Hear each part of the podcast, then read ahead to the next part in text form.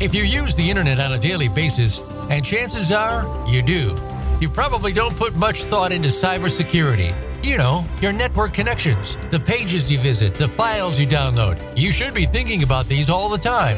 Welcome to And Security for All. Your host is Kim Hakem. We're here to help you understand, in general terms, how and why your cybersecurity should be kept in check. Now, here is Kim Hakem. Hi, everybody. Welcome. We are uh, we're excited to have a, uh, a, show for you today with a, a friend of mine, Kevin Sesock. We are going to be talking about uh, the CISO's relationship with the legal department, with their GC, um, and kind of all the pieces around that. Um, we uh, i think we're going to enjoy it i'm going to enjoy it i think kevin's going to enjoy it uh, just some quick cleanup or uh, some quick announcements we've got two events coming up that kim is doing uh, we've got uh, nashville uh, event it's november 2nd and we've got a san diego event um, November 16th, I believe. Uh, of course, you can find all the episodes on the Voice America Talk Radio Show network. Um, uh, if you search for And Security for All, I just happened to find my own little page on there, which I really appreciate. My picture with all the episodes that I've had. That was very nice of them. But um, it's we've got all the episodes up there. So if uh, you can listen on your favorite podcast uh, tools, or you can find us online. So let's go ahead and get started. Uh, Kevin Sesock is CIO of OMAG, uh, which I'll let him uh, explain what all that means. Uh, but I've invited him here. He and I have worked together for the last few years, off and on in the in Oklahoma for a variety of events, and I thought he he would be a great uh, a great guest to come in and let's talk about this particular topic. So, uh, how are you doing, Kevin? So I'm I'm doing great. thanks, Jonathan, for having me. Um, so just uh, um, because everybody says, "Oh, Omega, what exactly is that?" Um, and we never get tired of explaining who we are. Um, so, do you know every state's got like a state risk management department? Uh, well, we're that for municipal governments. Um, we're made up of over 500 cities and towns uh, in Oklahoma. Um, and we essentially provide a variety of risk management services. We're what's known as a public entity risk pool an interlocal cooperative. There's like half a dozen, half a dozen different terms for what we do. Um, but at the end of the day, uh, we're an extension of the city and town governments that we serve. Um, and we do all sorts of things. Um, my role, of course, is on the IT side. So we take care of OMAG's IT, but we're also in the business of helping out our cities and towns with their uh, cybersecurity. Um, we are uh, 500 cities and towns in Oklahoma's cyber insurance provider. And that is a bit of its own fascinating topic, too. But, um, you know, uh, there's a legal aspect to cyber insurance. And um, I've had to learn a little bit about how to read a contract. Uh, absolutely. yeah. Well, and, and actually, that's, uh, I think, the first, I want to say the first panel you and I were on we were on with the FBI. Yes. Um, and we were we were talking about some of the legal sides. I mean, it was from the law enforcement side, uh, cyber insurance, and a few other things. But that was where you and I kind of got to have a little fun up there for the audience and talk about this stuff. Kind of the the question of should you pay the ransom, and that's a whole hour in and amongst itself, isn't it? Um, yes, yes, it in, is. in, fact, I think you and I took about an hour for that day. Oh um, yeah, easily, easily. Um, so uh, it's a great topic, and I think uh, I think today's is going to be a great topic. Uh, so uh, one of the things that came up there was a, uh, a, a LinkedIn article that was specifically talking about a CISO's relationship to uh, general counsel and advising and such, and and there was a lot of conversation around that. But I really wanted to try to bring this topic up for us because I have always had a really good relationship with our general counsel and external counsel. Um, they're a huge uh, partner for me uh, in what I do here, and I think it's the same for you. But that partnership comes with you know some some requirements and things that I have to think about differently and that they have to think about differently as it relates to a particular topic, whether it's vendor management, uh, an incident response, a, um, a, a, a, process, you know, uh, policies and procedures uh, compliance. I mean, there's a, a, variety of things that we really need to partner with from the legal side. and uh, and I think you and I have some very similar views on that, and uh, and I wanted to uh, kind of start off from that. So let me ask you, kind of just to get us started, um, mm-hmm. and I don't have these questions in any particular order, just conversation pieces.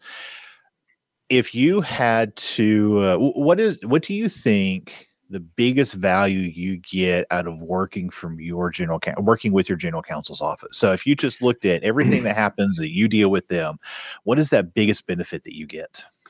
So I, I think the the the biggest benefit is also the first reason why most uh, CIOs or IT managers or anyone would even walk into the general counsel's office in the first place. And it's also one of the critical and frankly most boring aspects of cybersecurity, and that is vendor and supply chain management. The the the simple fact is is that your general counsel um, is going to be your first line of defense at the time of purchase, at the inception of a new system or project, to get the right solution and protect your organization. Um, and that's that was honestly my first uh, experience in pretty much every organization I've worked in. Of when I walk into the general counsel's office, um, the the reason why I'm there is because I've got a, a, draft contract in my hand, and I say, "Who do I talk to about this? I don't know yep. what the red line." Yeah. Um, and if you don't already have that relationship, that's where it's probably going to have to start. It's frankly where it should start because I mean, if you're think if you think to yourself, well, how do you protect yourself as an organization from an event uh, or situation like SolarWinds hack? Well, you there's no IT solution to that problem. There, you know, the the everything that we figured out through the fallout of that was that unless you were looking very carefully and got really lucky, nobody caught it. And the the issue is more after the fact, you still need to protect your organization. Maybe that's uh, penalizing or getting compensation uh, from the company that that uh, made the mistake. And I'm not calling out SolarWinds here. I'm just sure, saying, sure. you know, I mentioned cyber insurance earlier. This is where some of that stuff comes into, into yep. play. All of this is contractual uh, and legal documentation all of that work needed to have happened long before you ever bought the product in the first place. So much right. of IT is about purchasing. So you've got to have a contract, and that yep. contract's got to be reviewed by an expert. That's your expert. Yeah, yeah, no, absolutely, and and I'll tell you, you know, uh, whenever we got, we didn't have a GC for a long time, and uh, so we had some incidents, uh, minor incidents, but they were vendor management incidents, and so I worked really closely with our external counsel, who was effectively our GC. I mean, they were mm-hmm. they were always there. That was who we went to. And we really built this vendor management process that we do here. And it's a, a data writer and a questionnaire and a variety of things that we do. And the and the uh, when we got a new GC, um, she came in and I was first on her list. I wanted to make sure I got on her schedule immediately to go talk to her because if she wanted me to change something, I wanted to be able to do that. But we, uh, so we got into it, and uh, and I explained to her all the stuff that we did, and she loved it. And you know, it was really kind of funny because we talked about a lot of different things that day. But one of the things she said was, "I don't know IT." I know the legal side. I know the pieces that we need to do to protect the organizations but I don't know the technical stuff and I don't know these mm-hmm. particular things. So she really liked the the process that we had where you know we review the the well, I me specifically I review the contracts. I offer my suggestions of what needs to be included and what needs to be you know added to these red lines uh, from a technical perspective or an IT security perspective or even a privacy perspective, and then she takes that and does all the magic to get it over to the vendor. You know, you, you say too that you had that that first conversation with her and uh, it was really positive. I don't think I've ever had uh, a negative conversation with a GC. It's yep. you know this is an interesting topic because I'm I don't know how these uh, uh, these shows go, but sometimes I'm guessing it's a little more. Oh, we had this negative interaction. We had to work with this company or this staff person. I've never had a, a bad interaction with a GC or an attorney because it's always an opportunity for you both to nerd out. Yep. Yep. Um, they're just legal nerds. You're just IT nerds. And, yep. um, you get to teach each other a lot of cool stuff. Yeah. Um, it didn't hurt here at OMAG that really the the first day um, that I met our general counsel, I found out that um, not only is he uh, a giant Star Wars fan, so that Ooh. helps. You've already got common ground. But he started out his first semester in computer programming and then shifted over to uh, legal, you know, and it's like so he know it's it's kind of again one of those know enough Yeah. to be dangerous, um, and um, it, it's it's always been my observation that these two groups work really well together. Yeah, no, absolutely. In fact, we just got a, uh, a post from Karsten where they were where uh, he was talking about you know better to have the relationship with the G, the general counsel um, before you have an incident. Absolutely, Mhm. and that's that's really kind of what we're talking about here because you have to really build that partnership together so that you can talk with. I have spent many nights in the middle of the night talking with a GC. Um, yeah, we've had an incident. She is the first person I call. And, and the reason is simple because when there's an incident of any kind, your general counsel, along with your external counsel, along with your breach coaches, they set the universe. They set the universe of who's going to be involved in this situation, uh, and they make sure everything starts getting underprivileged if possible. They start getting you know all the pieces in place. They're the focal point. So it really is. You get in that relationship early. Mhm. Uh, I had a uh, a good friend of mine who was talking one day about how uh, he would take his car in only when there's major problems, and somebody stopped him and says, "You know what? You're you're really kind of taking away that relationship because instead of taking your car in for the easy stuff like an oil change or a tire rotation, all this stuff." You only take it in when there's a problem, like a major, you know. And I kind of felt the same way when we're dealing with the re- relationship with the uh, with the GC. Is let's let's not only talk with them when there's problems. Let's talk with them when they're when I'm trying to build something new or build a new program or just saying hi and how are you doing is a wonderful thing.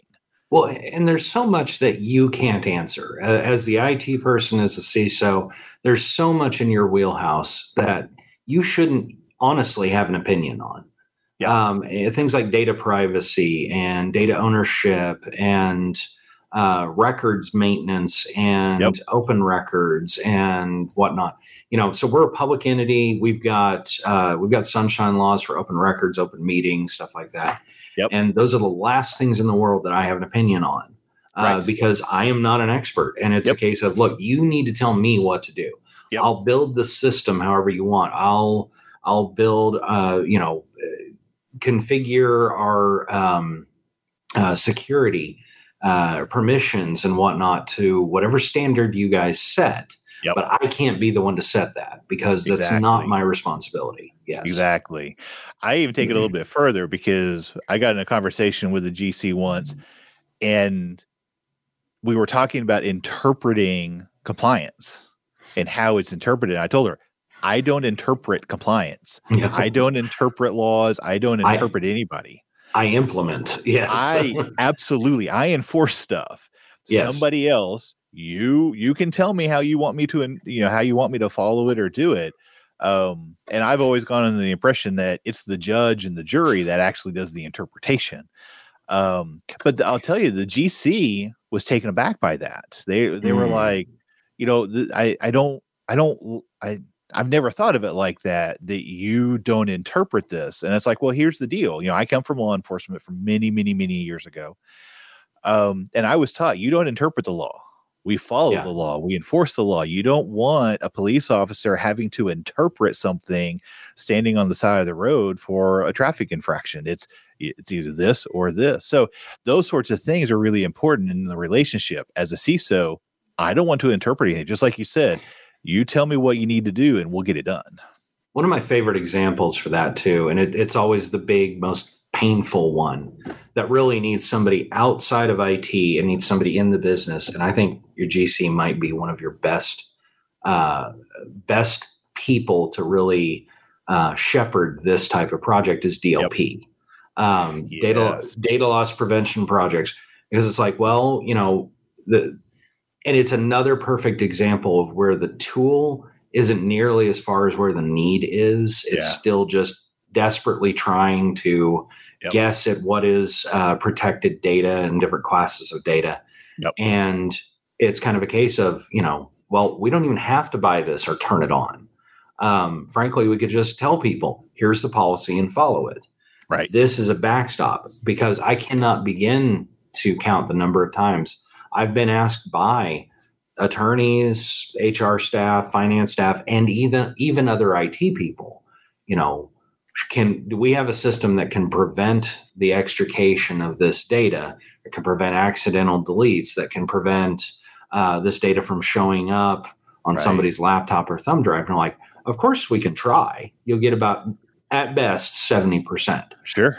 the question you should be answering is not can we but should we Right. and that's not a que- that's not an answer i'm going to give you you need to give it to me Right.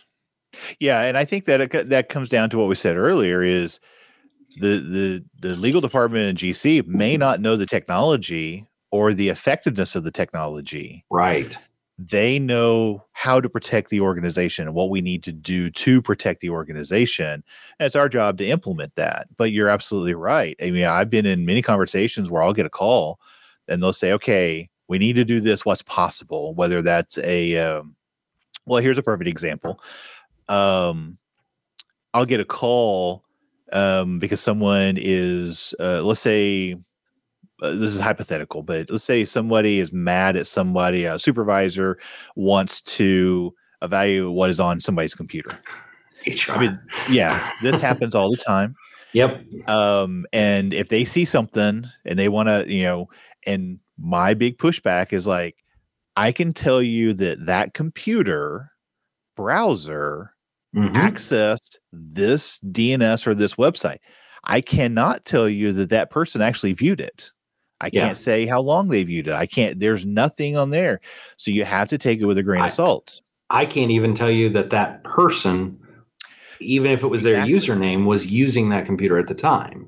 Exactly. I mean, and so I took a digital forensics class a while back, and and the uh, the professor really worked hard to cram a lot into our heads about all of the different tools, technologies, and and capabilities. But the first and most important thing was you have to think like a, a forensic scientist. Yep. You have to think that you can only state what you can actually prove and verify with evidence right and that that includes because you know i've been asked this myself it's like you know can you prove that so and so was no i cannot i can't prove here's here is the exact facts that i can prove and Yes. beyond that um it, for some reason there's still there still can be this tendency uh, to think that you know it is going to be a little magical we're going to have the ability to just tell what's going on we get asked this all the time can you tell if somebody is working that's i think Right. that's every you know uh, Yeah. everybody's every supervisor's favorite question can you tell when people are working Yep. um, and the the the answer is honestly no i really Right. really can't right um, because I've got a little, you know, and Jonathan, I know you have one too, a little device that you plug it in and it's a mouse jiggler. And c- you know what? I'm working 24 7 now. yeah Um, and it's, Well, I mean, even before that, we I, I've seen people they'll take their watch and they'll lay it down, they'll put the mouse on top of the watch so that the second hand hits that laser. so you're not even plugging anything in or installing a piece of software, but the mouse itself is moving because of that second hand. So yeah, I mean it's it's really difficult. I had that issue come up, you know, several times during, of course, the COVID, the pandemic, everyone's going Yeah. home. And it's like, I know I can't prove anything. I can tell you the facts. I can tell you what I see, but there's no nothing that I can prove. Yeah. And I've always pr- pushed back against that too, because I feel like if the question is, Hey, IT, can you prove that someone was working? That's actually that that question makes me a little concerned for the culture of the organization. Yes. and it's it's kind of a case of hey you know or can you look and see when this person was logging in my answer is usually i can but i probably shouldn't and here's why Yeah. the why is you know are we really that type of organization you know Yep. shouldn't we be goal and performance based not Sure. you you filled a seat for eight hours a day Yeah. um and you know, are there other, frankly, you know, the question is always, are there other reasons why you're asking me this question? And usually there are. Well, usually sure. there's something yeah. else. So it's like, well, they were doing this and then they did this and I walked behind them and they were on Facebook and, yeah, um, you know, or sitting scrolling TikTok on their phone or something. And it's like, okay, then, then focus on that, you know, just coming yeah. from one supervisor to another that then that's your problem. Like right. you don't need IT to tell you you have a problem. You already sure. know you have a problem. Right. But I mean, and that's where the the GC can come in and be very handy because I can tell you yes. this was years ago now. Um, nothing recent. Not even the people are not even here anymore. But I actually had someone come up and ask me, um, uh, I don't even think I yeah, I was a CISO at the time. Uh, but they asked me to do something that was actually illegal. and they didn't know it was illegal per se. They were trying to accomplish something. I immediately went to the general counsels and says, "Hey, um, I'm really concerned about this. Here's it is," and they were able to go, "Absolutely not. Not only will that get you in trouble, it'll get the university in trouble. So we cannot do that." So that partnership, I mean, it was a direct order for me to do that. And I was able to push back on that and say, well, wait a minute we can't do this for these reasons. And I had the backup of GC. Um, and it, it, it, worked out. It, it, we were able to protect the university. We were able to protect the individual that was involved in this, and, and that's our that's our number one goal is to protect everybody. Yeah. And uh, having that friend, having that relationship with the GC was really helpful in those situations because they, I have feelings about it. You know, kind of like what you said before. It's like, whoa, wait a minute, I don't. This is not right. I don't feel good about this go and ask. They'll tell you if it's good or bad. Yeah, and I think you and I have both um, uh, both know individuals that have had some horror stories where it's like you're as the as a cybersecurity analyst, as a CISO, you're being put into a position where it's like, um, well, we want you to build a case against somebody. We want you to. Um, now, thankfully, I've not really been in this situation, but it's like, okay, this is a very tricky political yeah. line. There's yep. there's you know angry people on both sides. Yep. You know. Well, uh, I'll even that situation. I've had a situation where um, it was very confidential in, in, terms of what was happening, and uh, uh, the general counsel at the time came to me and says, "Listen, you know, we have to do this the right way." We have to provide the information in a, a forensically sound way. We have to do it, you know, full custody tracking on everything. We're letting a third party evaluate this on everything that we do. And she outlined every step that we had to follow to protect the people involved. It wasn't the fact that I mean we weren't trying to fire anyone. We it was we were trying to protect the organization and protect yeah. the people involved.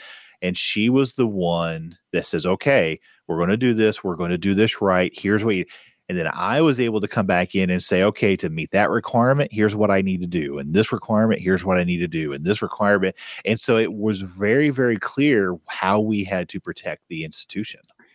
You know, and and you've kind of talked about it from the perspective of you know you're the interpreter we're the executor that's a that's a feedback process too so um, yep. It worked a couple of incidents with uh, law enforcement for some of our cities and towns. And in one case i'm sitting in the general counsel's office and he's got uh, police uh, uh, chief of police of one of our towns on the phone and the city just it was a business email compromise. Um, you know they had uh, done an impersonation fraud, so they sent tens of thousands of dollars to some offshore account, and um, the chief of police, you know, it's like a Thursday, and the chief saying, "Well, my investigator, you know, I'm a little short-handed. My investigator uh, is actually helping run traffic right now." Uh, she'll be back in, uh, uh ready to look at cases on Tuesday, and um, you know, this had just happened like an hour or two before. At least we just we right. discovered it. Right. And uh, chief of police is on speaker, general counsel's office, and as soon as he said Tuesday, I said, "Stop right there. By Tuesday, this will all be over. Yeah. Tuesday's too late. Yeah. I don't know what you need to do, But if we want to have any chance of stopping this from getting worse and potentially even recovering, you know, a little bit of the money, we've got to right. act. And that yep. that kind of that kind of feedback process um, that's you mentioned the incident response that that tight knit relationship yeah. between your CISO and general counsel. That type of situation's got to exist. Oh, because absolutely. That you know, attorneys are used to these cases that take months or or potentially even years to resolve, and we have seconds and minutes sometimes. Yeah. And ha- letting them know that is important. Yep. You know, when we talk about uh, incident command structure, when we're talking about uh, building your team and stuff, your incident command, it is really important to have legal right there. You know, yeah. it's in fact, if you look at the ICS 100 and you're kind of their their infra, you know, structure command, incident commander, and then you got the the logistics and the money and all this. I always do that line right across from the commander of legal. Mm. Um, and uh, and Allie uh, in the comments, she she said it great. She says attorneys should always be looped in. They have to protect the organization. They are my first call, no matter what day or night. They are my first call when there is any sort of incident because they are the ones that, again sets the universe. They're also the ones that starts engaging our cybersecurity. They're the ones. They're the ones that protect me yeah. and, that's really important to me. um, and I know that sounds, yeah, but they, I mean, their job is, you're absolutely right, Ali. Their job is to protect the organization. Um, and that means us as people, and they want to do that. Well, okay, consider this because, you know, you'll have your general counsel present to your governing body, your board of trustees or directors, your, um, uh, you know, executive staff yep. things like fiduciary duty, legal duty, etc. And you know, we've taken it so far as going cybersecurity duty as well. And yes. really, you know, here are the duties of the governing body uh, for cybersecurity, legal, fiduciary, et cetera. All of these aspects have to be brought pushed up to the top of the organization. Yes, and uh, and all tied in together. They don't all exist in a vacuum. If you're talking about things like GDPR or CCPA or HIPAA, and you don't, your governing body doesn't understand that from both a at least a very broad technical perspective, in addition to the legal side and the cost and yep. the investment it's going to take to meet those requirements and put yep. that whole thing together, they're lost and they can't govern your organization properly. Right. Well, and legal advice. You know, this is this is a big one legal advice only comes from your lawyer. Yeah. If you get it from any yeah, if you get it from anybody else, it's not legal advice. Might did, be legal did I, inf- did I preface this whole thing with the the favorite uh, five letter acronym I am not a lawyer? I love that. I use that a lot in my presentations. Oh, it's perfect. Um, but yeah, this is the actual, you know, that's the thing is if you're not getting your legal advice from your lawyer, you're not getting legal advice. Um, yeah. And I don't know how to stress that enough. And if you're not getting them to help you, if you're not engaging them immediately, um, you're putting yourself at risk, honestly. Um, now, there are times in which you are, you know, from a professional standpoint, told to do things that um, you question. That mm-hmm. is absolutely the time. Go talk to legal. You know, you you you have personal liability if you don't. If you don't go and seek legal advice, you have personal liability against that. I've had, uh, yeah, I've had RG, RGC in my office uh, telling stories of, of where we've had, you know, uh, directives down to IT people. You know, we're getting the call basically being told, "Is this legal?" And um, you know, both from a technical and a legal perspective, there's just red flag after red flag after red flag. And yep. thankfully, these weren't internal to us. This was all risk management activity. So it's yeah. kind of one of those cases where it's like we're advising others. Um, but still, you hear these horror stories, and it's like, you know, contact your GC. For our cities and towns, it's usually a city attorney. Um, right. Uh, you know, but at the end of the day, there is a legal expert down the hall ready to start yep. advising on what is correct, what protects the organization. And people have got to remember that that's you know who they work for is who they've got to work hard to protect. Yeah. Um, it's not their own jobs. You know, you your job will be okay if you work hard to protect the organization. Absolutely. Um, one of the things that I love to hear from our general counsel is uh, because one of the biggest things is they know what they don't know. Yeah. And their job is to do everything that they can to protect the organization and the people. Um, but they will come and ask us. You know, they'll come up and, you know, the first time I saw it, this was many, many years ago. It was on an email. It says, Did you ask Jonathan about this? uh, and it was legal. It was a legal question, but it had a very specific technical piece involved that they weren't comfortable with that. And they say no, uh, until Jonathan signs off on this, I'm not. We're not going to do any of this. And that made me feel really good because it felt like I've built that trust up with that that general counsel's office. And you know, you bring that up. The we're finally starting to see court cases too um, that are really I don't want to say catching up with the technology, but at least are starting to be uh, referring to pieces of technology that have existed in my lifetime. Um, and so, you know, uh, our general counsel here and myself, we like to geek out about one or two or three different cases. You know, the the one that um, that I can remember, and again, uh, I, I, am not a lawyer, but uh, the Quon case. Uh-huh. It has to do with um, searching, uh, in this case, two way alphanumeric pager records uh, for a gentleman in the city of Ontario, uh, California, who uh, was going over his text messaging limits uh, while texting both his wife and his girlfriend. Um, Oh. and you know it, it ends up being a data privacy case. It goes all the way to the supreme court. And it's the the supreme court decision was uh, around 10 years ago. It wasn't that long ago. And that's how long it took to get there. Yep. um, so you know uh, court cases uh, the legal advice how this all shakes out takes so long to work its way through the court system that um, you know, it's not something that you and I can guess at. It's something that we have to go to an expert Yeah. who follows this kind of stuff. And I love to go into his office and say, "All right, you know, tell me about this because I have no idea." And and you know, three hours later, we're still talking about it and going, "Well, it's you know, it's about five o'clock. Maybe we should finish this conversation over here." Because, and it's like, Right. how do you ever decide how this is going to be solved but without that kind of relationship you're never um, you're never going to be able to protect the organization Yeah, no, absolutely.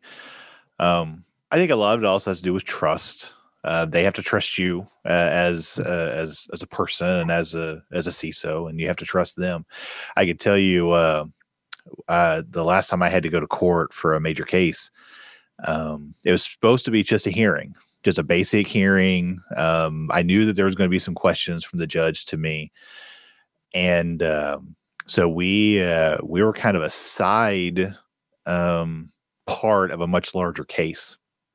Uh, and I think you know you and I have talked about this case before, but um, my GC was um, very close to uh, having her baby, oh and she was still there with me. I mean, she was not going to not be there when I had to go to that court. Now we had another lawyer that I liked. Uh, he was our external counsel. He was great. I really liked him, but there was no chance she was not going to be in that room for me when I was going to get asked questions. zoomed in from the delivery room as she had. Right, right. um, and you know, it was uh, it was a great experience, and you know, the judge was great. You know, we got through. Uh, he put me on the stand. We did a variety of things, uh, but I was very appreciative that she was there because she was able to. There were some questions I could not answer because that was not what I did. I, I all the technical stuff, absolutely. The IT security stuff, absolutely but then he started asking me questions about policies and procedures of the university that I I mean I understood fundamentally but I didn't know the specifics, and she what she did, and she was able to to answer those, and you know, be able to to help me, you know, through that process. So it's uh, And it's really external important. counsel wouldn't have had that either, too. So Exactly. Exactly. I mean, he would have defended us. I mean, he was great, but he didn't he didn't have the background of me. He didn't have the background of the internal department. So he was, you know, I won't say he was limited, but he just didn't have that history and she did. So she was she was there and I appreciated that of her. So you know, one of the other um, one of the other aspects too. I mean, we've we've rattled off a few things like DLP and uh, uh, HR, uh, data privacy, stuff like this. There's all these little areas that we find ourselves trudging down the hall to walk into the uh, general counsel's office, and uh, I I don't know, you know, I don't know who our listeners are, but um, coming from the public sector social media is an aspect too where you've got to have um, you've got to have policies procedures and an understanding of the law before you just you know turn people loose onto facebook Oh yeah. before you start moderating uh, people's comments and whatnot. As a public sector organization we start doing that and get a little concerning uh, based on the law because your uh, online presence is similar to a public square Yeah. um, it's a limited public forum, and there are restrictions you can place on it. But what Yeah. those restrictions are has to do with policy. It needs to be written, it needs to be clear, and you can't write it. Right. Um, and so, you know, it, it, this goes everywhere. One of the first talks I did uh, when I started with OMAG was a uh, presentation, basically a training session for a group of uh, city clerks and treasurers on social media. And uh, we got the call, and um, I said, Could you guys do an hour on social media? General counsel walks into my office and says, Hey, you want to tag team this presentation? It's going to be an hour. I said, Great. We'll start putting the PowerPoint together. We sat down uh, about four or five days before the presentation to start throwing our slides together.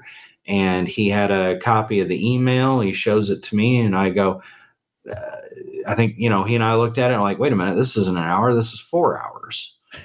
and then we look at it again a little more closely, scroll down all the way through the thread, and we realize it's two four hour sessions, a regular and advanced. So the first thing that we did when we stood up in front of these classes for eight hours was say, um, the good news is, is you're talking to two people, the two people in all of OMAG who are most capable of compressing one hour's worth of content into eight hours. and there, oddly enough, there was eight hours worth of social media uh, information on both the legal and the technical side. And you wouldn't believe it, but to this day, I still go back to that presentation. Yeah. That's important stuff. And Yeah. before you start deleting comments, just have to understand you might be uh, uh, getting in violation of the First Amendment. Absolutely. You know, I I don't run into that here since we're a private university. In most cases, there are some things that come up. But what I have done is, you know, because we're a private entity, you can do some more things. Now, whether it's right or wrong is a completely different issue, ethical Right. or anything. Um, but what I really like about our leadership and specifically general counsel's office, uh, people will say, well, we just need to do this, X, Y, Z, whatever. and it's like, okay, we can. I mean, technically, I can absolutely do that. Thunk, there we go. Guess what? Now we can't do anything else you know there's all these pieces there was um uh, if i can't remember exactly what they were asking me to do but basically they wanted me to shut down something Mhm. um and uh it's like well you know we have lots of different options to do that um from a technical point of view yes i can shut the network down i mean that's Yeah. go unplug two cords and thunk and we're down actually it's going to be more than that but still um but it's like we need to talk to general counsel Yeah. because the moment i do that we have all these other things we've got to think about It- and that's when you bring them in and say no no no we're not going to do that because of this reason this re- our privacy policy our acceptable use policy all these different things it's always nice, um, you know, because as as CISOs, we're always known as Doctor No. um, it, it's always nice to have a doctor No for our doctor No, exactly. where we can we can essentially say, well, you know what, let's let, let's talk to the legal expert and make sure Yeah. before we do that. You know, just because you can doesn't mean you actually legally can. right. Um, a- and, you know, it- it- that's, I mean, I guess just boiling it down, it's there's so much intersection between technology and law. yeah. I mean, think about intellectual property too. I mean, Yeah. the the if what you're putting out on your website is protected by copyright, we get hit. You know, we get pinged a couple of times a, a month on. Oh, we think you're you know using an image incorrectly. Yeah. to pay us all this money. It's like no, no. We've already vetted all this internally. Everything's through non you know royalty free yeah. Yeah. dot dot dot. You know, there's policies and procedures in place. Right. Go ahead and sue us. We'd love to see you try. Right. Yeah. Yeah. You ought to have a, uh, a wide open network with students on it. See what happens. No, no, thank you. Um, hard pass. Well, I, I mean, that does probably get into the, the the only other thing we haven't talked about, and that is you know acceptable use. You mentioned that earlier. Um, I, that's always a, a weird, strange area for our you know for CISOs. Yeah. Um, and you and I were just talking about the, that the other day. Some of our horror stories. Yeah, and, and that's the thing, you know, uh, your environment's very different than my environment, um, and so the the requirements are very different. It, ultimately, it's about protecting people. It always is, but uh, you know, I I live I I, I personally live on a uh, an environment that's fairly wide open, academic and uh, academic freedom side. There's a acceptable use for reasonable usage of computers, you know, those sorts of things. Um, and you know, th- is talking with the legal department, we have spent a lot of time really trying to understand what that actually means. Mhm. Um, because again, they will come to me and ask me the technical questions, and then they tell me the legal ramifications of things. Um, and and I, and it's really important to have that balance because if you don't do both of those pieces, you're missing out on a significant chunk of protections for the universe or for the organization.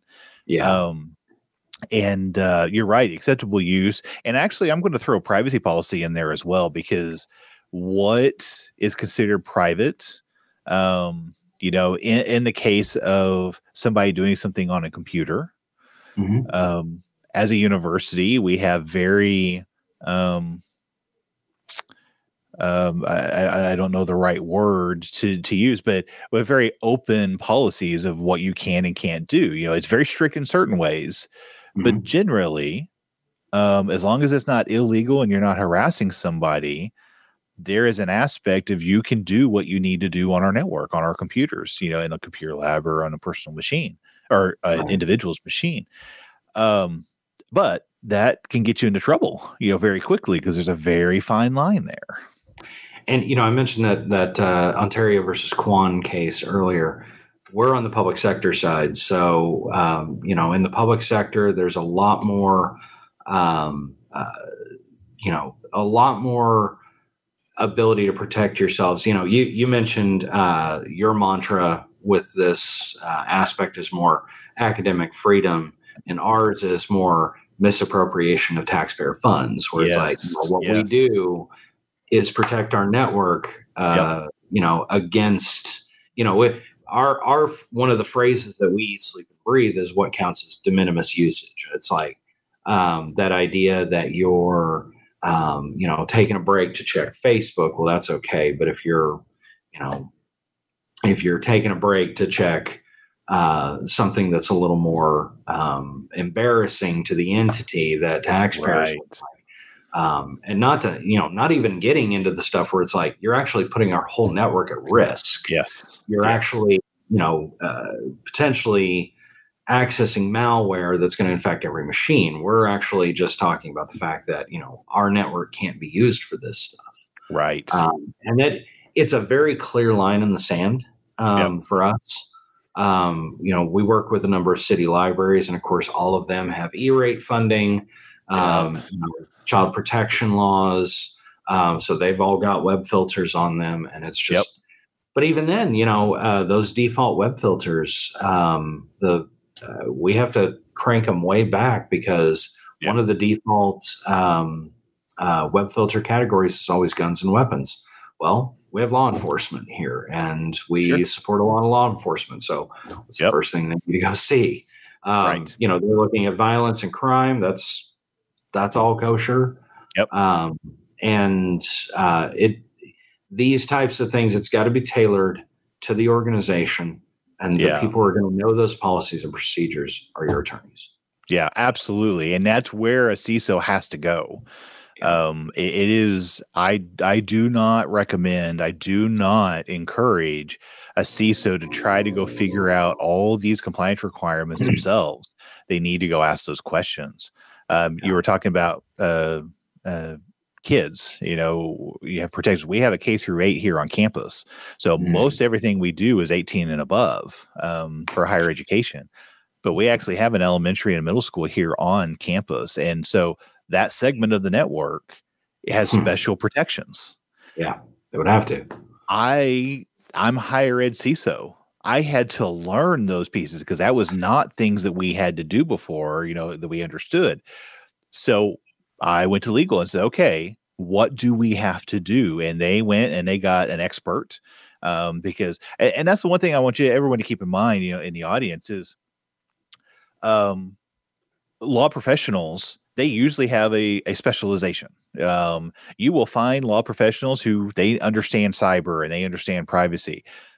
Uh, many of them don't. They understand vendor management or they understand litigation or they understand, they get kind of specialized in what they do. So when you're working with one, they may very well go out and find an external person that knows that really, really well to come in and advise you. It's still legal yeah. advice because you're doing it through them. But whenever I'm looking at a new program or looking at something new, I absolutely want that legal advice. I want someone to say, okay, this is what you need to do. This is why we need to do it.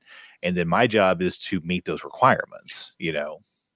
And you know, the last the last element that I would hope, uh, and and again, I'm I'm in a cyber insurer. The last element I would hope that everybody goes to the general counsel for is cyber insurance policies. Absolutely. That's a contract. That it's yes. it's a lot different than vendor management. Yep. Um, it because it is part of your risk management program, and everybody yep. should have one of those too. Um. But that is a binding legal contract, and yep. understanding what it does, how it's invoked, um, what kind of protections you're going to have um, if it you know when's it even in effect i mean these yep. things are strange sometimes and yeah. a big challenge to read through yeah. um, the the cyber insurance pieces specifically um, and i'll just a quick detail on this claims made policies uh, many cyber insurance policies are claims made which means we don't care when the event was so the difference being like if you you're in a car accident you know exactly when the car hit yours. Right. That's the event. Well, we don't know when the hacker got into our network. That could have been two years ago right. when we weren't insured or we were insured by a different company. Yep. Claims made is when you find out.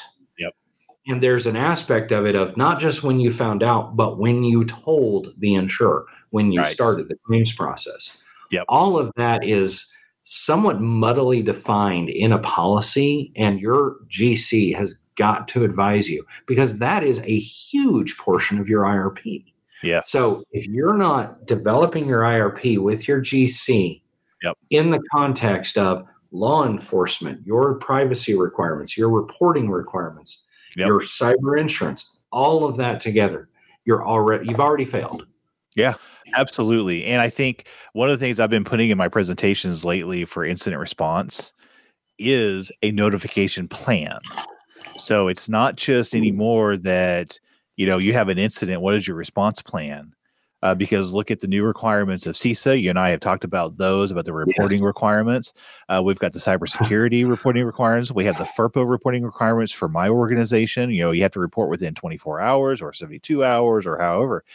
So, as you're developing your incident response plan, I have a new line item that I tell organizations they need to have a sheet of paper or a document that actually states you got 24 hours to notify this person. You got 12 hours to notify this person. You've got 48 hours to notify this person down the line. Now, that's one of those things that you need to work with your GC because they're the ones that's going to, you know, bring that information in and do something with it. But again, the incident command, you always have legal right beside you. They're your first call because they're going to start making all the extra calls. They're going to call the cyber insurance. They're going to engage yeah. that breach notification process. They're going to call attorney generals if they have to notify them. They're going to call state offices if they have to. They're going to call legal or uh, law enforcement if they need to call them. My job as CISO is to deal with the incident. Their yeah. job is to help me or this is how we've said their job is to help me with dealing with the incident by taking care of all of that extra pieces of notifications and compliance and everything so that we can get it done quickly and efficiently. You mentioned that CISA uh, reporting requirement. That's going to be huge. Um, yep. The the more I think about it, the more I've and I actually haven't had much of a chance to talk to our GC about it, other than to let him know that this is coming. Um, that's going to be huge. And yes um, the, the fact that it is in the rulemaking process right now, the fact that yep. it essentially is new legislation with this this ever evolving yeah. amorphous legal component. Uh, yeah. Not that necessarily GCs can do anything about it. That's where you really need lobbyists. But sure. Um, there's so much there to prepare for. Yeah. Um, and, and so much to read through and interpret. Well, it's it's it you know from a and we won't go into too deep on this because we've only got a couple of minutes left. Um, but it's turning CISA into a regulatory body instead yes. of an advisory body. And just like with any other regulatory body, you have requirements to meet in that regulatory body.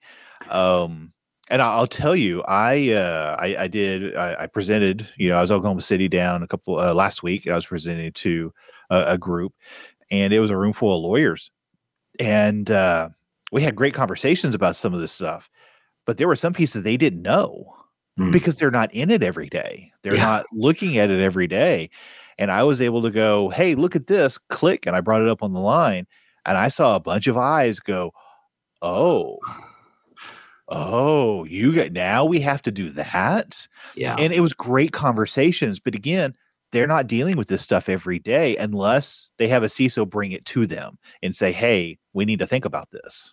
The one good thing, uh, just just to keep going on that CISA thing, the one good thing is some of the, the staff from CISA that I've spoken to, they are they are also very aware of the fact that they are becoming a regulatory agency. They are also concerned about what this does. They yeah. recognize that this is a sea change. Um, it's going to affect everyone frankly, I, that's about all that they've said and agreed to. But they understand yeah. there's there's a lot of unknowns here. Yeah. Um, I think I think we all know that um, something needs to be done. Um, yeah. You know, this was the legis this was the the U.S. legislature that did this. The House and the Senate um, wrote this law. Now they just have to figure out the right way to implement it. Yeah, they yeah. they get it, um, but it's it's going to be big. Yeah, no, it is, and and you know, again, it's going to be very critical for the organizations to get together to understand how it's going to impact them, what they need to do, and uh, modify their incident response plans. Because again, you now have that new notification requirement um, to to be able, and you've got to do that correctly. You got to do that quickly and efficiently. Um, so I, I think it's it as the industry moves on. We've got one minute to close. So uh, as the industry moves forward uh, I think that the relationship between the CISO and the the legal office, the general counsel's office, is going to just get stronger and stronger, as it should. Um, so, for those of you in the audience, if you don't have a good relationship with your GC, if you don't know them, go talk to them. Go shake hands, buy them a beer. Absolutely. Yeah. Just go build that relationship. So, we've got about a minute to close. Do you have anything you want to uh, leave the audience with? No, um, uh, keep collecting those great stories. It's it usually starts with HR. Um, yep, those are always the funny ones where it's like, oh no, I I can do that, but here's why I shouldn't. And yep. um, yep. It, make sure your GC is backing you up on those. Absolutely, absolutely. Well, Kevin, thank you so much for stopping by and you know having a great talk. This has been a lot of fun. Everybody, uh, again, we've got two events coming up. We've got uh, November second in Nashville, and we got November sixteenth in San Diego. If you can, uh, if you can join us, I think Kim would absolutely love to have you there. Uh, you can find our episodes on Voice America Talk Radio Network and uh, and you on your favorite podcast show. So everyone have a great afternoon and a great rest of the week, which is almost over. So have a great weekend, and we will catch you next time.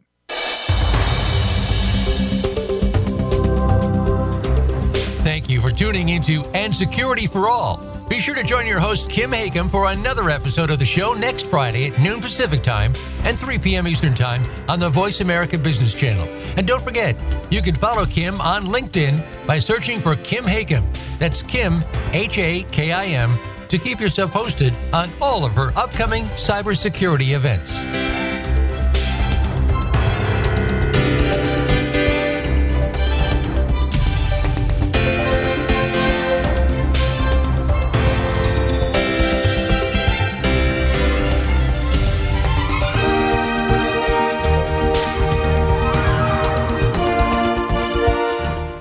Are you a cybersecurity professional that needs to earn continuing educational hours?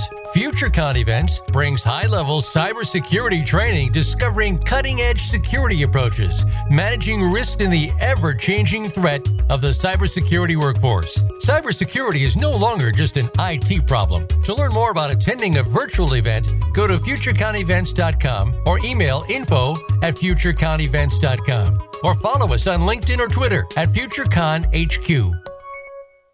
Don't miss the weekly FutureCon Seamless podcast series focusing on the insights and thoughts of chief security officers and industry pioneers making a difference throughout the world. Kim Hakim, CEO of FutureCon Events, and Darren Anderson, CEO and co founder Next Robotics, host Seamless Podcast, started by a team of entrepreneurs with experience in fields like smart cities, technology, cybersecurity. The result is a series of podcasts unlike anything you've ever heard Listen where you get your podcasts, including Apple, Spotify, and Stitcher.